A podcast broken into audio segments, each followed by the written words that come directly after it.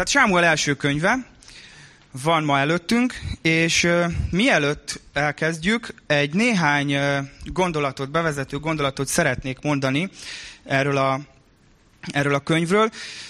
Alapvetően a Izrael népének egy átmeneti korszakáról szól.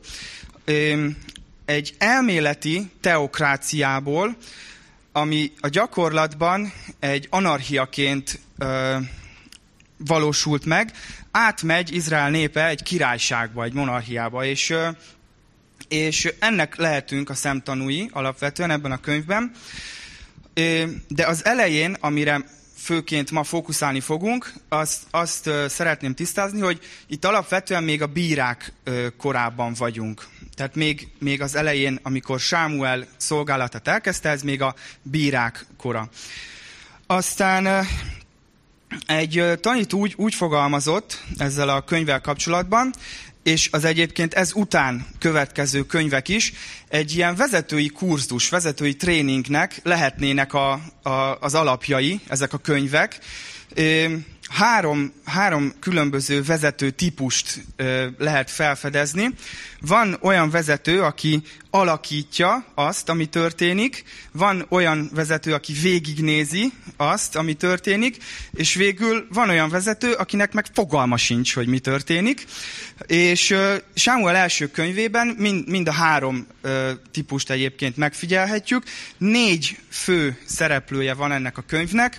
Éli, főpap, Sámuel proféta, Saul király, és Dávid költő. Talán mondhatjuk így, de egyébként ő is, mint király. Mivel ma nem klasszikus értelemben fogjuk tanulmányozni az igét, hogy versről versre egy darab szakaszt, hanem a teljes könyv előttünk lesz, ezért összvisz egy percben szeretném nagyon röviden összefoglalni, hogy kicsit a memóriánkat felfrissítsük. Tehát a kiindulás az az, hogy, hogy van egy házas pár, Elkána és Anna, vagy, vagy házas trió, na mindegy, azt hagyjuk. Nem erről akarok beszélni. És az a lényeg, hogy Annának nem, nem tud gyermeke születni.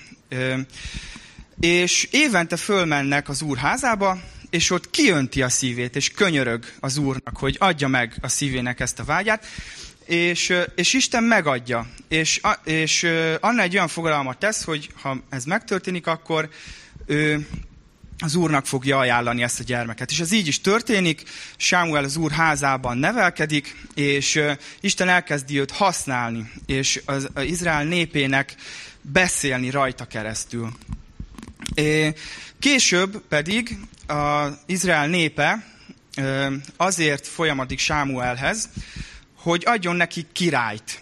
És Sámuel ezen teljesen fel van háborodva, és, és megharagudik emiatt, de az Úr elé jön, és, és Isten ott azt mondja neki, hogy, hogy, hogy nem, nem téged vetettek meg, hanem engem vetettek meg. És terjél úgy, ahogy ők azt kérik tehát add meg nekik, amit, amit kérnek. És így jön el aztán a királyság kora, először Saul, majd pedig Saul után Dávid királyuralkodásával.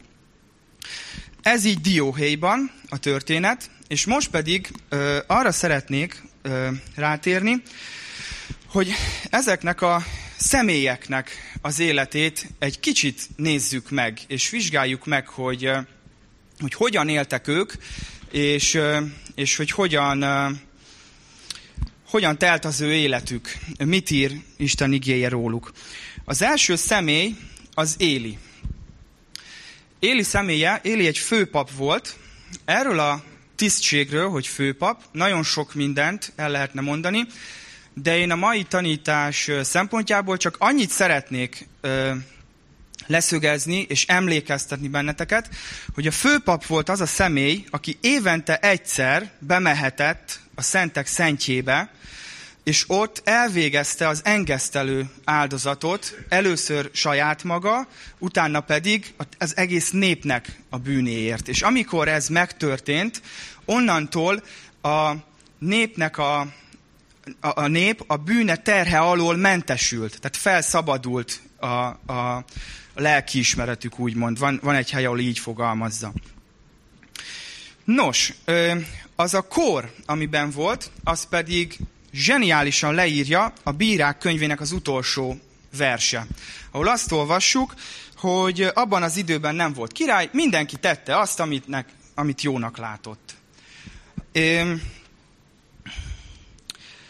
És hogy a lelki élet ennek következtében milyen volt, az pedig nagyon érdekes megfigyelni, hogy Éli hogyan reagál, amikor meglátja Annát a templomban, hogy magában beszél. Tehát most gondoljátok végig a szituációt, van egy templom, egy pap, és egy ember a templomban mozgatja a száját. Tehát, hogy alapvetően mi lenne az ember gondolata, ami eszébe jut? Hát, hogy imádkozik, nem? Hát templom, és mozog a szája csendben, és Élinek mi jut eszébe? Az, hogy részeg. És oda megy hozzá, és megkérdezi, hogy meddig tart még részegséged. Tehát ez azért nagyon beszédes, hogy amikor a pap meglát egy embert a templomban magában beszélni, akkor az a reakciója, hogy, hogy meddig tart még a részegséged. Sok mindent elárul uh, erről a korról. Nos, uh, térjünk rá egy kicsit a fiaira is. Ugyanis róluk is olvasunk Sámuel könyvében. A fiai is papként szolgáltak, ugyanott, Silóban, és róluk igazából csak rosszat olvasunk. Megpróbáltam kigyújtani, hogy mik azok a panaszok, amiket felhoz ellene az írás, ellenük, Egyrészt bűnük volt az, hogy korruptak voltak, mert a áldozati húsból a legjobb részeket elvették, és nem Isten rendelése szerint ö, végezték el az áldozatot. Tehát az 1 Sámuel 2.15-ben olvassuk azt, mielőtt elfüstölögtették a kövérjét, oda ment a pap szolgája, és ezt mondta az áldozó embernek, adja papnak sütnivaló húst, mert nem fogad el tőled főt húst, csak nyerset. Aztán volt egy olyan, olyan bűnük is, hogy a Szent Sátor bejáratánál ö, szolgáló nőkkel szexeltek. Ezt a 1 Sámuel 2.22-ben olvassuk, Éli igen öreg volt, meghallotta, hogy mi mindent tesznek a fiai egész Izraellel, és hogy azokkal az asszonyokkal hálnak, akik a kijelentés sátrának bejáratánál teljesítenek szolgálatot.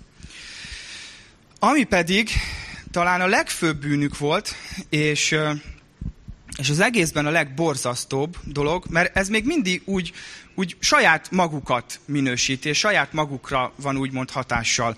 De van egy olyan dolog, ami, ami nem csak erről szólt. Azt olvassuk az 1 Sámuel 2.17-ben, hogy igen nagy volt tehát az ifjak védke az Úr előtt, mert megutálták az emberek az Úrnak szóló áldozatot. Tehát itt már látjuk a következményét ennek a fajta viselkedésnek, már nem csak saját magukra van hatással, hanem az egész nép gyakorlatilag megutálta ezt az egész Isten meg vallás dolgot, ő miattuk. És hogy jön ehhez Éli? Ez oké, okay, ez a fiai, ő, ő dolguk, mégis mi köze van ehhez Élinek? Hát az a probléma, hogy ő az apjuk volt, az atyuk, és az atyai szónak elvileg kéne, hogy legyen egy olyan tekintéje, ami befolyásolni tudja a gyermekeinek az életét. És azt olvassuk, hogy Éli ugye látta ezt, és, és hát elmondta a nem tetszését, hogy gyakorlatilag azt is olvashatnánk, hogy azt mondta, hogy fiaim, elnye benye. Tehát, hogy igazából semmi hatása nem volt az ő, az ő szavának, semmit nem ért a szava. És erről egyébként eszembe jutott egy, ö, egy ilyen sztori, hogy ö, néha nálunk előfordul, hogy családi vacsora esetleg, és ö, ülök a, az asztalnál, és akkor a lányok valamit rendetlenkednek, nem tudom, és akkor Erika, ö, hát ugye ő, ő, ő hamarabb ugrik az ilyenért, és akkor néz rám, hogy, hogy Samuel, te is rájuk szólnál már? És akkor én meg, én, én meg hirtelen hol vagyok, és lányok, nem szabad. Tehát, hogy ez így körülbelül ennyi hatása volt Élinek is. És egy névtelen proféta, először egy névtelen proféta jön el hozzá, és, és figyelmezteti. A második rész 29-30 versét olvasom föl neked, nektek. Miért tapossátok lábbal véres áldozatomat és ételáldozatomat, amelyet e hajlék számára parancsoltam?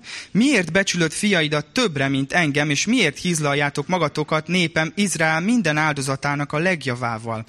Ezért így szól az Úr, Izrael istene. Bár határozottan megmondtam, hogy a te házad népe, a te családod fog örökké színem előtt járni, most mégis így szól az Úr, nem így lesz. És ha tovább olvassuk, Sámuel még gyermekként, amikor kap egy üzenetet az Úrtól, lényegében ugyanezt az üzenetet erősíti meg. Tehát még egyszer ugyanezt az üzenetet küldi Isten Élinek. És Éli reakciójából megállapíthatjuk, hogy ő rá ugyanúgy igaz volt az egész korra jellemző mentalitás, hogy tette, amit jónak látott, ugyanis Éli úgy reagál Sámuelnek, hogy ő az úr tegye, ahogy jónak látja. Tehát mivel ugye ő ezt mondja Istennek, tegye, amit jónak látja, hát ebből következhetünk, hogy, hogy akkor ő is ugyanezzel a mentalitással élt, hogy tett, amit jónak látott. Ö, feltevődött bennem a kérdés, hogy kinek volt Éli a főpapja mert hogy tisztségét tekintve Isten főpapja volt, de hogy a gyakorlatban megvalósulni nem igazán ezt látjuk így a életéből felhozott ö, ö, példák alapján. Én arra a következtetésre jutottam, hogy, hogy saját maga főpapja volt, és a fia is saját magukat szolgálták. Ugye többször olvashatjuk ezt a, a kifejezést, hogy, hogy magukat hízlalták. Tehát ez, hogy hízlalták, ez többször is előfordul ebben az első két fejezetben. És, és gyakorlatilag erről szólt az ő szolgálatuk, hogy az én. Mint hogyha egy ilyen én vallás lett volna akkor Izraelben, ami nekem jó. Ugye tette, amit jónak látott, ami nekem jó, azt teszem. Tehát minden saját magukról szólt, és maguk körül forgott. A névtelen profétának, aki először figyelmeztette Élit, volt egy, egy érdekes mondata az üzenetében. Ezt a második rész 35. versében olvassuk, Uh, ahogy elmondja Élinek azt az ítéletet, amit, amit Isten üzen Élinek, úgy folytatja, hogy de támasztok majd magamnak hűséges papot, aki szívem és lelkem szerint cselekszik. Szívem és lelkem szerint cselekszik. És itt szeretnék áttérni Sámuel személyére. Ez a profécia csak részben ugyan, de Sámuel személyében gyakorlatilag teljesül. Azért mondom, hogy részben, mert ő nem volt főpap. Tehát ez fontos azért tisztázni, hogy ő nem ugyanazt a tisztséget vitte tovább, mint amit éli, ugye ott nemzetség alapján ment. És a gyakorlatban viszont az a, az a szerep, amit betöltött, és a, ahogyan ö, ö, tette a dolgait Sámuel, ez gyakorlatilag lefette azt a szerepet. És mondhatjuk azt, hogy ő volt az a személy, aki Isten és a nép között ott volt, mint ahogy egyébként a főpapnak jó esetben kellene lennie. És az, ahogy Sámuel oda kerül ahova, ez egy az egyben Isten terve, egy, egy előre, én legalábbis úgy látom, hogy egy előre kigondolt terv, amit lépésről lépésre Isten véghez vitt, és elvitte odáig, hogy az ő nagyszerű embere legyen, és közvetítse az üzenetét a népnek. És ezt szeretném nektek megmutatni hogy, hogy miből láthatjuk ezt. Hogy nem véletlen volt, nem véletlen történések egymás utánja, hanem egy nagyszerű tervnek a, a lépéseit látjuk. Itt Annát fogom hozni előttek egy kicsit, és az, ahogy Sámuel oda került ö, a templomba. Az első rész ötödik versében azt olvassuk, hogy Elkána Annának is csak egy részt adott, pedig Annát nagyon szerette, de az Úr bezárta a méhét. Amikor ezt olvastam, én megütköztem. Én komolyan nem értettem, hogy, hogy ez tényleg benne van a Bibliában. És ez egy darásfészek, és én nem kívánok belenyúlni, de annyit azért így szeretnék elmondani, hogy a történések, ahogy egymás után következik, igen, én itt el tudom fogadni azt, hogy az Úr bezárta a méhét. Gondoljatok bele abba, hogy ha neki ugyanúgy lettek volna gyermekei, mint Peninnának, akkor ő eljut-e a szívében egy olyan állapotra, amire eljutott, és eljut-e egy olyan elkeseredésig, hogy azt mondja, hogy ha adsz egy fiú gyermeket, azt neked adom. Hogyha minden rendben lett volna a gyermekekkel, akkor ez megtörténik? Én úgy látom, hogy nem. És, és az a csodálatos, hogy, hogy Isten nem, nem hagyta itt abba, tehát nem ennyi volt a terve, hogy bezárta és kész, hanem ezzel formálta ki Annában ezt a elhatározást, amire ő jutott, hogy felajánlja ö, Sámuelt az egész életében. És ezt olvashatjuk a 11. versben, Azután erős fogadalmat tett, és ezt mondta, seregek ura, ha részvétel tekintesz szolgáló lányod nyomorúságára, gondod lesz rám, és nem, rendel, nem feledkezel meg szolgáló lányodról, hanem fiú gyermeket adsz szolgáló lányodnak, akkor egész életére az úrnak adom, és nem éri borotva a fejét.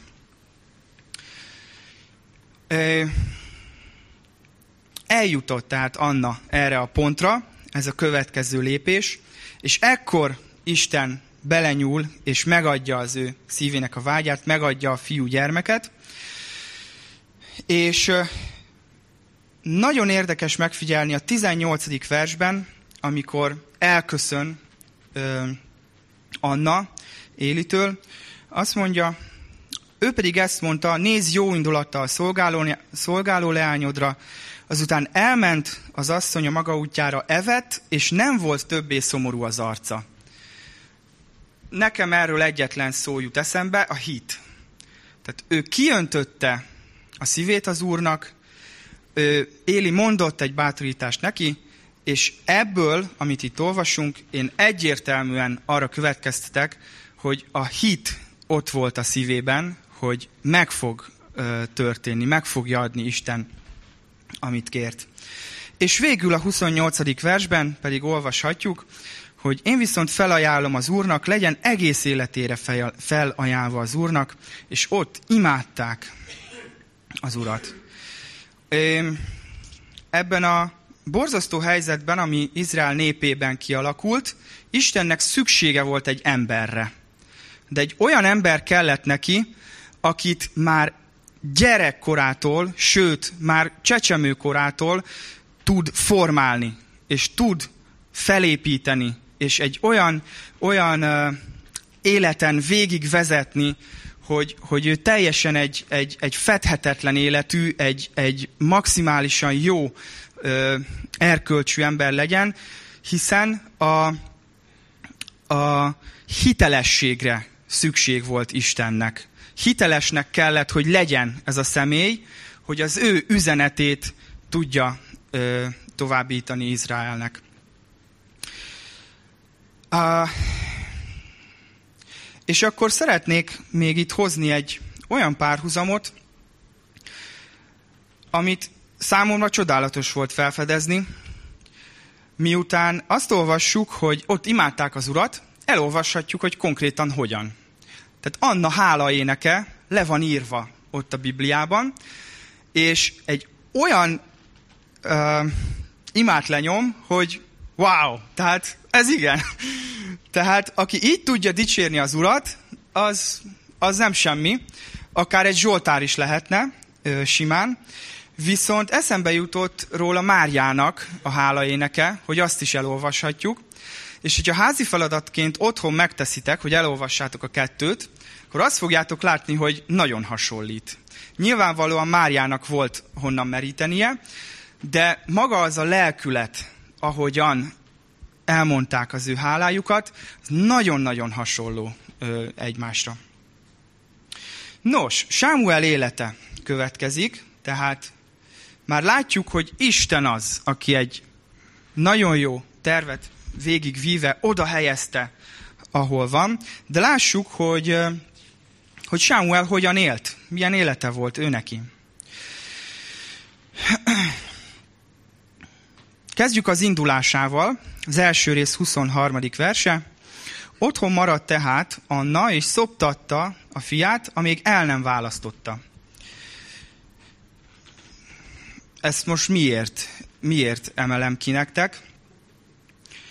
Hát tisztázzuk, hogy akkoriban ez, hogy szoptatták a gyermeküket az asszonyok, ez, ez három kötőjel öt év is lehetett. Tehát itt nem arról van szó, hogy egy fél éves időszak, vagy, vagy még egy magatehetetlen csecsemő lenne csupán Sámuel, hanem gyakorlatilag egy ilyen kisgyermek koráig szól. És csak gondoljatok bele, hogy szerintetek Annától vajon csak az anya tejet kapta, amíg ott volt mellette Sámuel? Tehát az előbb már megutaltam rá, hogy milyen lelkülete volt Annának, aki egy ilyen hála éneket meg tud fogalmazni, az én valószínűsítem, hogy nem ott először a templomban próbálkozott vele, hanem amíg vele volt Sámuel, ő ezt folyamatosan hallhatta, és folyamatosan ö, kapta. Mond, viccesen akár mondhatjuk úgy is, hogy az anyateljel együtt ö, vitte magába Istennek a dicséretét. Ö, édesanyák, ö, ez egy nagyszerű példa lehet előttetek, hogy hogy milyen alapot lehet adni, de egyébként édesapák is, most ne értsetek félre, de hogy milyen alapot lehet adni egy ember életének az, az első pár évében. Nos, utána. Második rész 11. verse. A gyermek pedig az úr szolgája lett Éli főpap felügyelete alatt. Igen, hát ahogy bemutattam Élit, nem biztos, hogy a legjobb példakép, de alapvetően az úr házában volt gyermekkora óta. Tehát azokat a dolgokat, amik ott az úrházában történnek, nagyon-nagyon kis kora óta folyamatosan szívta magába. Második rész 18. verse. Sámuel pedig végezte szolgálatát az úr előtt, és ifjú létére gyolcs éfódot viselt. Emlékeztet-e benneteket ez a kép valakire, valamire, valakire? A templomban van egy gyermek, és fiatal kora ellenére csodálkoznak rajta, hogy, hogy milyen bölcs. Gyakorlatilag így is, így is megfogalmazhatnánk. 28. vers.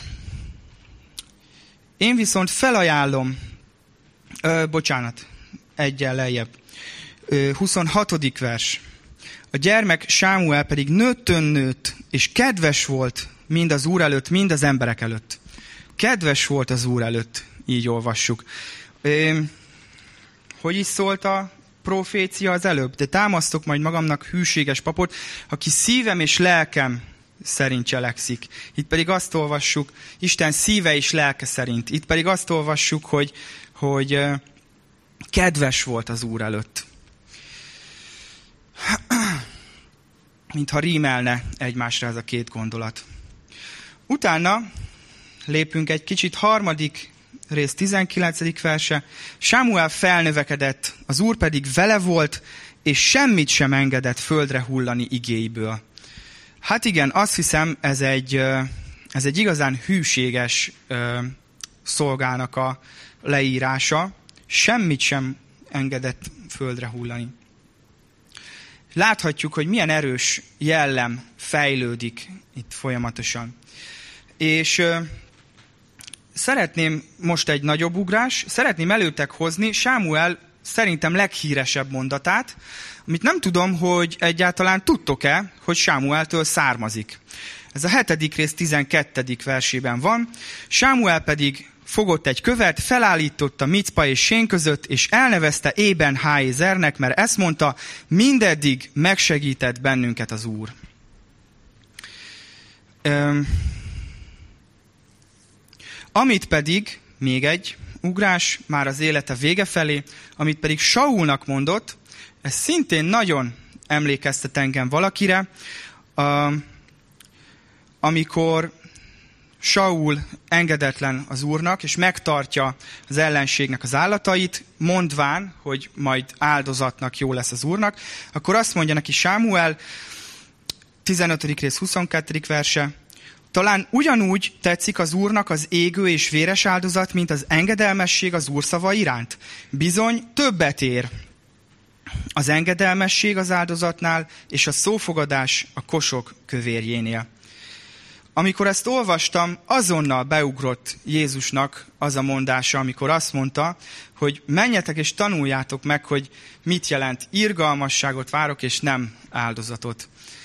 Sámuel azt hiszem, hogy megértett Isten személyéből, lényegéből valami nagyon, nagyon fontos dolgot, amit aztán Jézus is próbált megértetni a vallási vezetőkkel, és azt látjuk, hogy Isten tényleg változatlan. Ugyanaz az Ószövetségben és az Új Szövetségben. Sámuel Jézus előtt ezer évvel megértette Istennek ezt a jellemvonását, hogy számára sokkal fontosabb az engedelmesség, mint a sok-sok hozott áldozat. Remélem sikerült egy kicsit így a párhuzamot elétek hozni, hogy kire emlékeztet Sámuel élete. És ahogy olvastam az ő történetét, volt bennem egy olyan érzés, hogy azt a mindenit, ezen az emberen nem lehet fogást találni.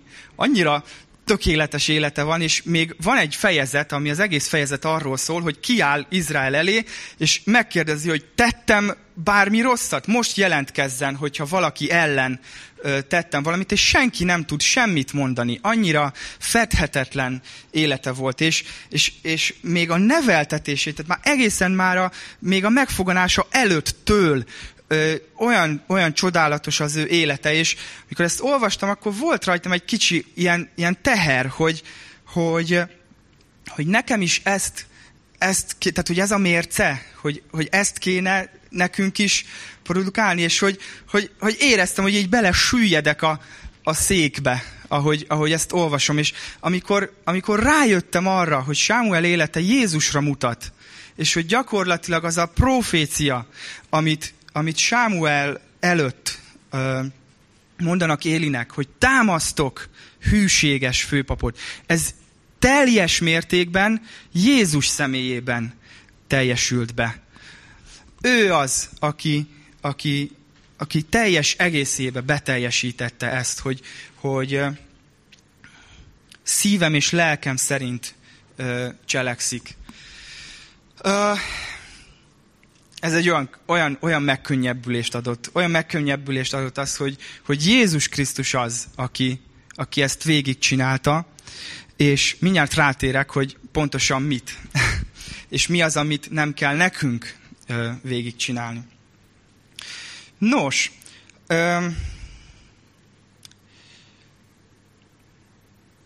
remélem, hogy sikerült azt a kontrasztot felállítani bennetek, hogy milyen az, amikor az egót szolgáljuk, és az ego van a középpontban, és milyen az, amikor Istent szolgáljuk, és Isten van a középpontban.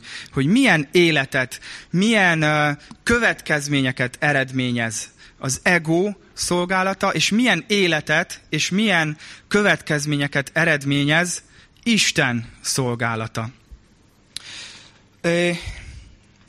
Attila és Gergő, nem fogom lelőni a ti poénotokat. A következő ö, hetekben ők fogják továbbvinni ezt a történetet, de muszáj megemlítenem még Saul és Dávid életét is, hiszen ez is a Sámuel első könyvében olvasható, és ö, nagyon hasonlítani fog az a kontraszt, amit náluk látunk, mint amit itt láttunk Éli és Sámuel életében.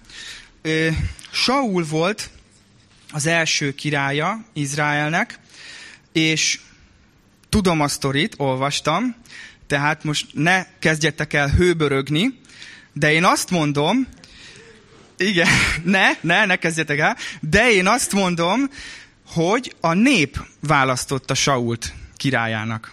Hoppá! Ne kezdjetek el hőbörögni, mert tudom a sztorit, én is olvastam, tehát ugye rögtön lehetne itt reklamálni, hogy hát Sámuelnek megmutatta az Úr, és felkente, és utána egy országgyűlésen sorsvetéssel döntötték el, hogy, hogy nemzetség, család, stb. és Saul személye. Hogy mondhatok ilyet, hogy, hogy a nép választotta őt királyának? Egyetlen egy igeverset szeretnék erre felolvasni, ami a hetedik rész, nem, bocsánat, a tizedik rész 23-24. verse, amikor odaállt a nép közé, egy fejjel kimagaslott az egész nép közé, közül, akkor Sámuel ezt mondta a népnek, látjátok, kit választott az Úr, hiszen nincs hozzá hasonló az egész nép között. Ekkor újongásba tört ki az egész nép, és ezt mondták, éljen a király. Saul a tökéletesnek látszó választás. Az, ami a nép szeme előtt van, az alapján ő a tökéletes választás erre a pozícióra. És hogyha Izrael népének az összes tagját felsorakoztattuk volna, és azt mondjuk, hogy válasszák ki, hogy ki legyen a király, őt választották volna. Isten gyakorlatilag csak annyiban segített ebben a választásban, hogy, hogy ő már előre megmutatta, hogy ő lesz az, akit választani fogtok. De, de egyébként ö, ö, teljesen az látszik, hogy, hogy, hogy a nép le volt nyűgözve tőle. És hogyha nem lett volna ott Isten vezetése, saját maguktól is ugyanúgy ö, Sault választották volna királynak. És ö, hogy, hogy tényleg ö, ne róla szóljon a, a, a mai tanítás, csak felvillantom azt, hogy utána milyen uralkodása következett, az önigazolás, amikor több ízben is engedetlen Istennek, Sámuel oda megy hozzá, kérdőre vonja, és Saul elkezdi magyarázni a bizonyítványát. És elkezdi mondani, hogy, hogy de hát az úrnak gondoltam, hogy ez majd jó lesz. És, tehát amikor, amikor valószínűleg ő maga is tudja, hogy engedetlen, de megpróbálja megmagyarázni, hogy, hogy mégis, mégis jó az, amit, amit, amit ő tett. Aztán az ego. Amikor Jonatáról olvassuk, hogy lerontotta a filiszteusok oszlopát, és egy versel később Saul trombitákkal kihirdette, hogy le, lerontotta a filiszteusoknak az oszlopát. Tehát, hogy, hogy ennyire a saját magának a, a fényezése. És később azt is olvassuk róla, hogy keresi Sámuel Sault, és azt mondják neki, hogy elment Kármelbe, hogy ott magának egy emlékoszlopot állítson föl. Tehát ennyire az, az ő egója volt középpontban. És ahogy Éli esetében, úgy az ő esetében is látjuk azt, hogy üzenetet kap Istentől. Itt is többször, nem csak egyszer. Többször olvashatjuk, hogy elmegy hozzá Sámuel, és mondja Isten üzenetét. 13. rész, 14. versében. Most azonban nem lesz királyságod maradandó, keresett magának az Úr szíve szerint való embert, és őt tette az Úr népe fejedelmévé, mert te nem teljesítetted, amit az Úr parancsol. És itt jön be Dávid személye. Dávidról olvassuk, hogy Isten szíve szerint való ember, és ezt itt mondja róla Sámuel ebben a proféciában. De ugyanúgy, ahogy Sámuel esetében csak azt, azt fogalmaztam, úgy fogalmaztam, hogy részben teljesült ez a profécia, és teljes egészében pedig Jézus volt az, aki beteljesítette, ugyanígy ez Dávid személyére is igaz. Az ő életén végképp ö, nem fogunk most sokat időzni, de azt olvassuk róla, amikor Sámuel kiválasztja őt, hogy az Úr ezt mondta Sámuelnek, ne tekints a megjelenésére, se termetes növésére, mert én megvetem őt. Ezt ö, Dávid bátyjáról mondja. Mert nem az a fontos, amit lát az ember. Az ember azt nézi, ami a szeme előtt van, de az Úr azt nézi, ami a szívben van.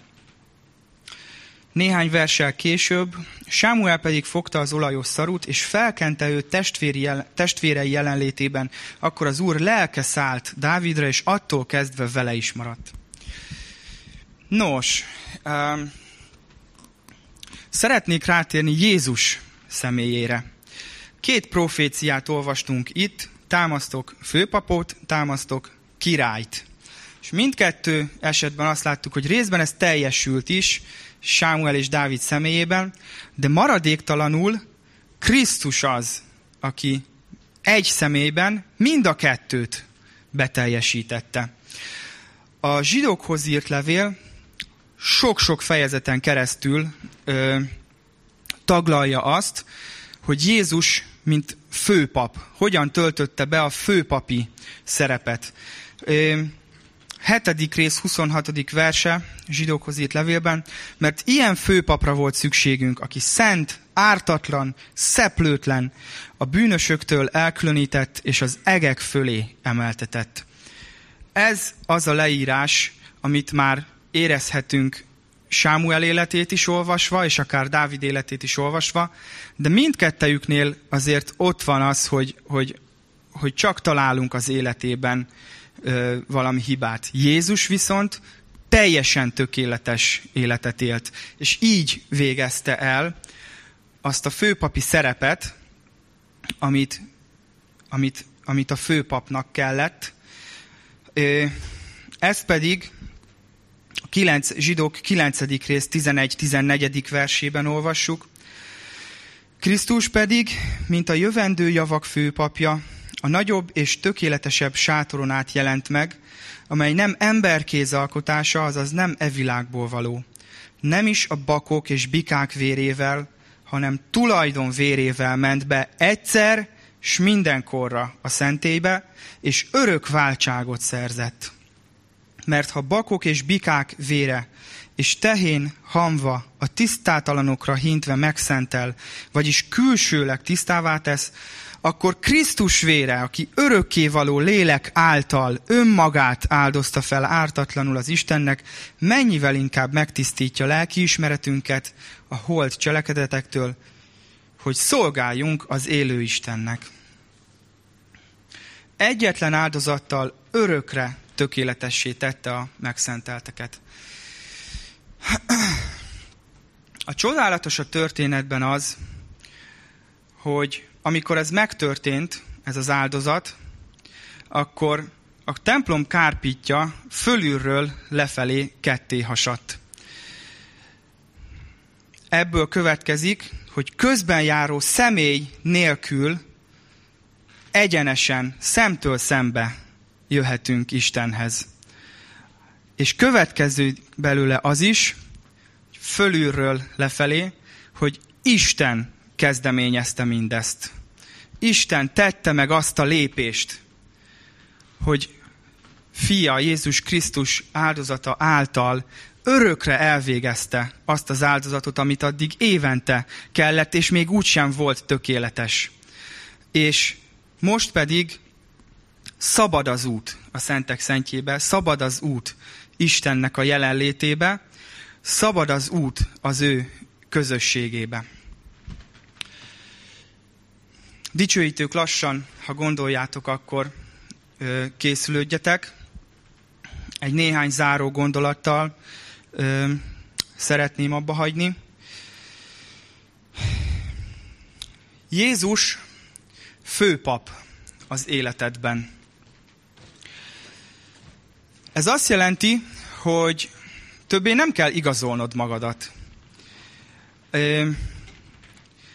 Nem kell magyarázkodnod, hogy ezért és ezért így és így csinálom. Nem kell megmagyaráznod a, a bűneidet.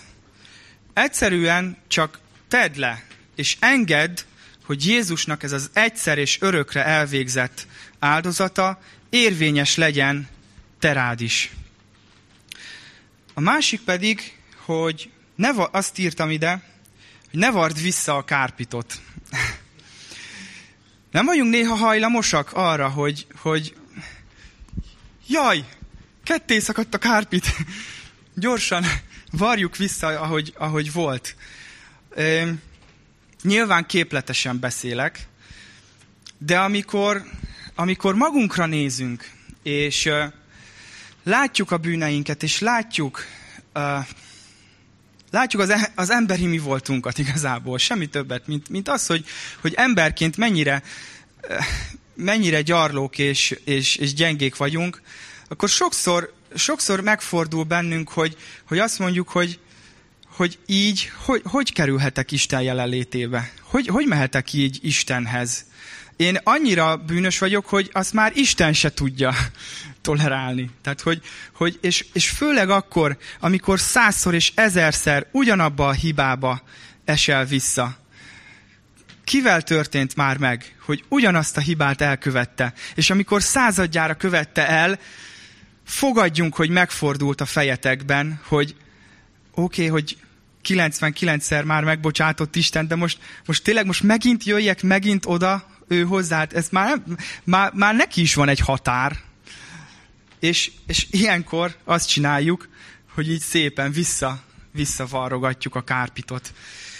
Azt az elválasztó kárpitot, ami Isten jelenléte, Isten jelenlété és közém áll. Jézus király az életedben, ez pedig azt jelenti, hogy nem azt teszed, amit jónak látsz. Nem elég a jónak látszó döntés. Saul egy jónak látszó döntés volt. És mégis látjuk, hogy, hogy, hogy mi lett a vége. Nem a jónak látszó döntést kell keresni, hanem Isten akaratát. És hogy ezt hogyan tudod megtenni, ahhoz pedig múlt heti tanítást szeretném szeretettel ajánlani, amit hétközben meghallgattam, és nagyon a szívemhez szólt, hogy Isten a szelíd, csendes hangjával szól hozzád, és mutatja az utat, és irányít, vezet, de ehhez kell az, hogy a zajokat lenémítsuk. Jézus főpap az életedben, és Jézus király az életedben.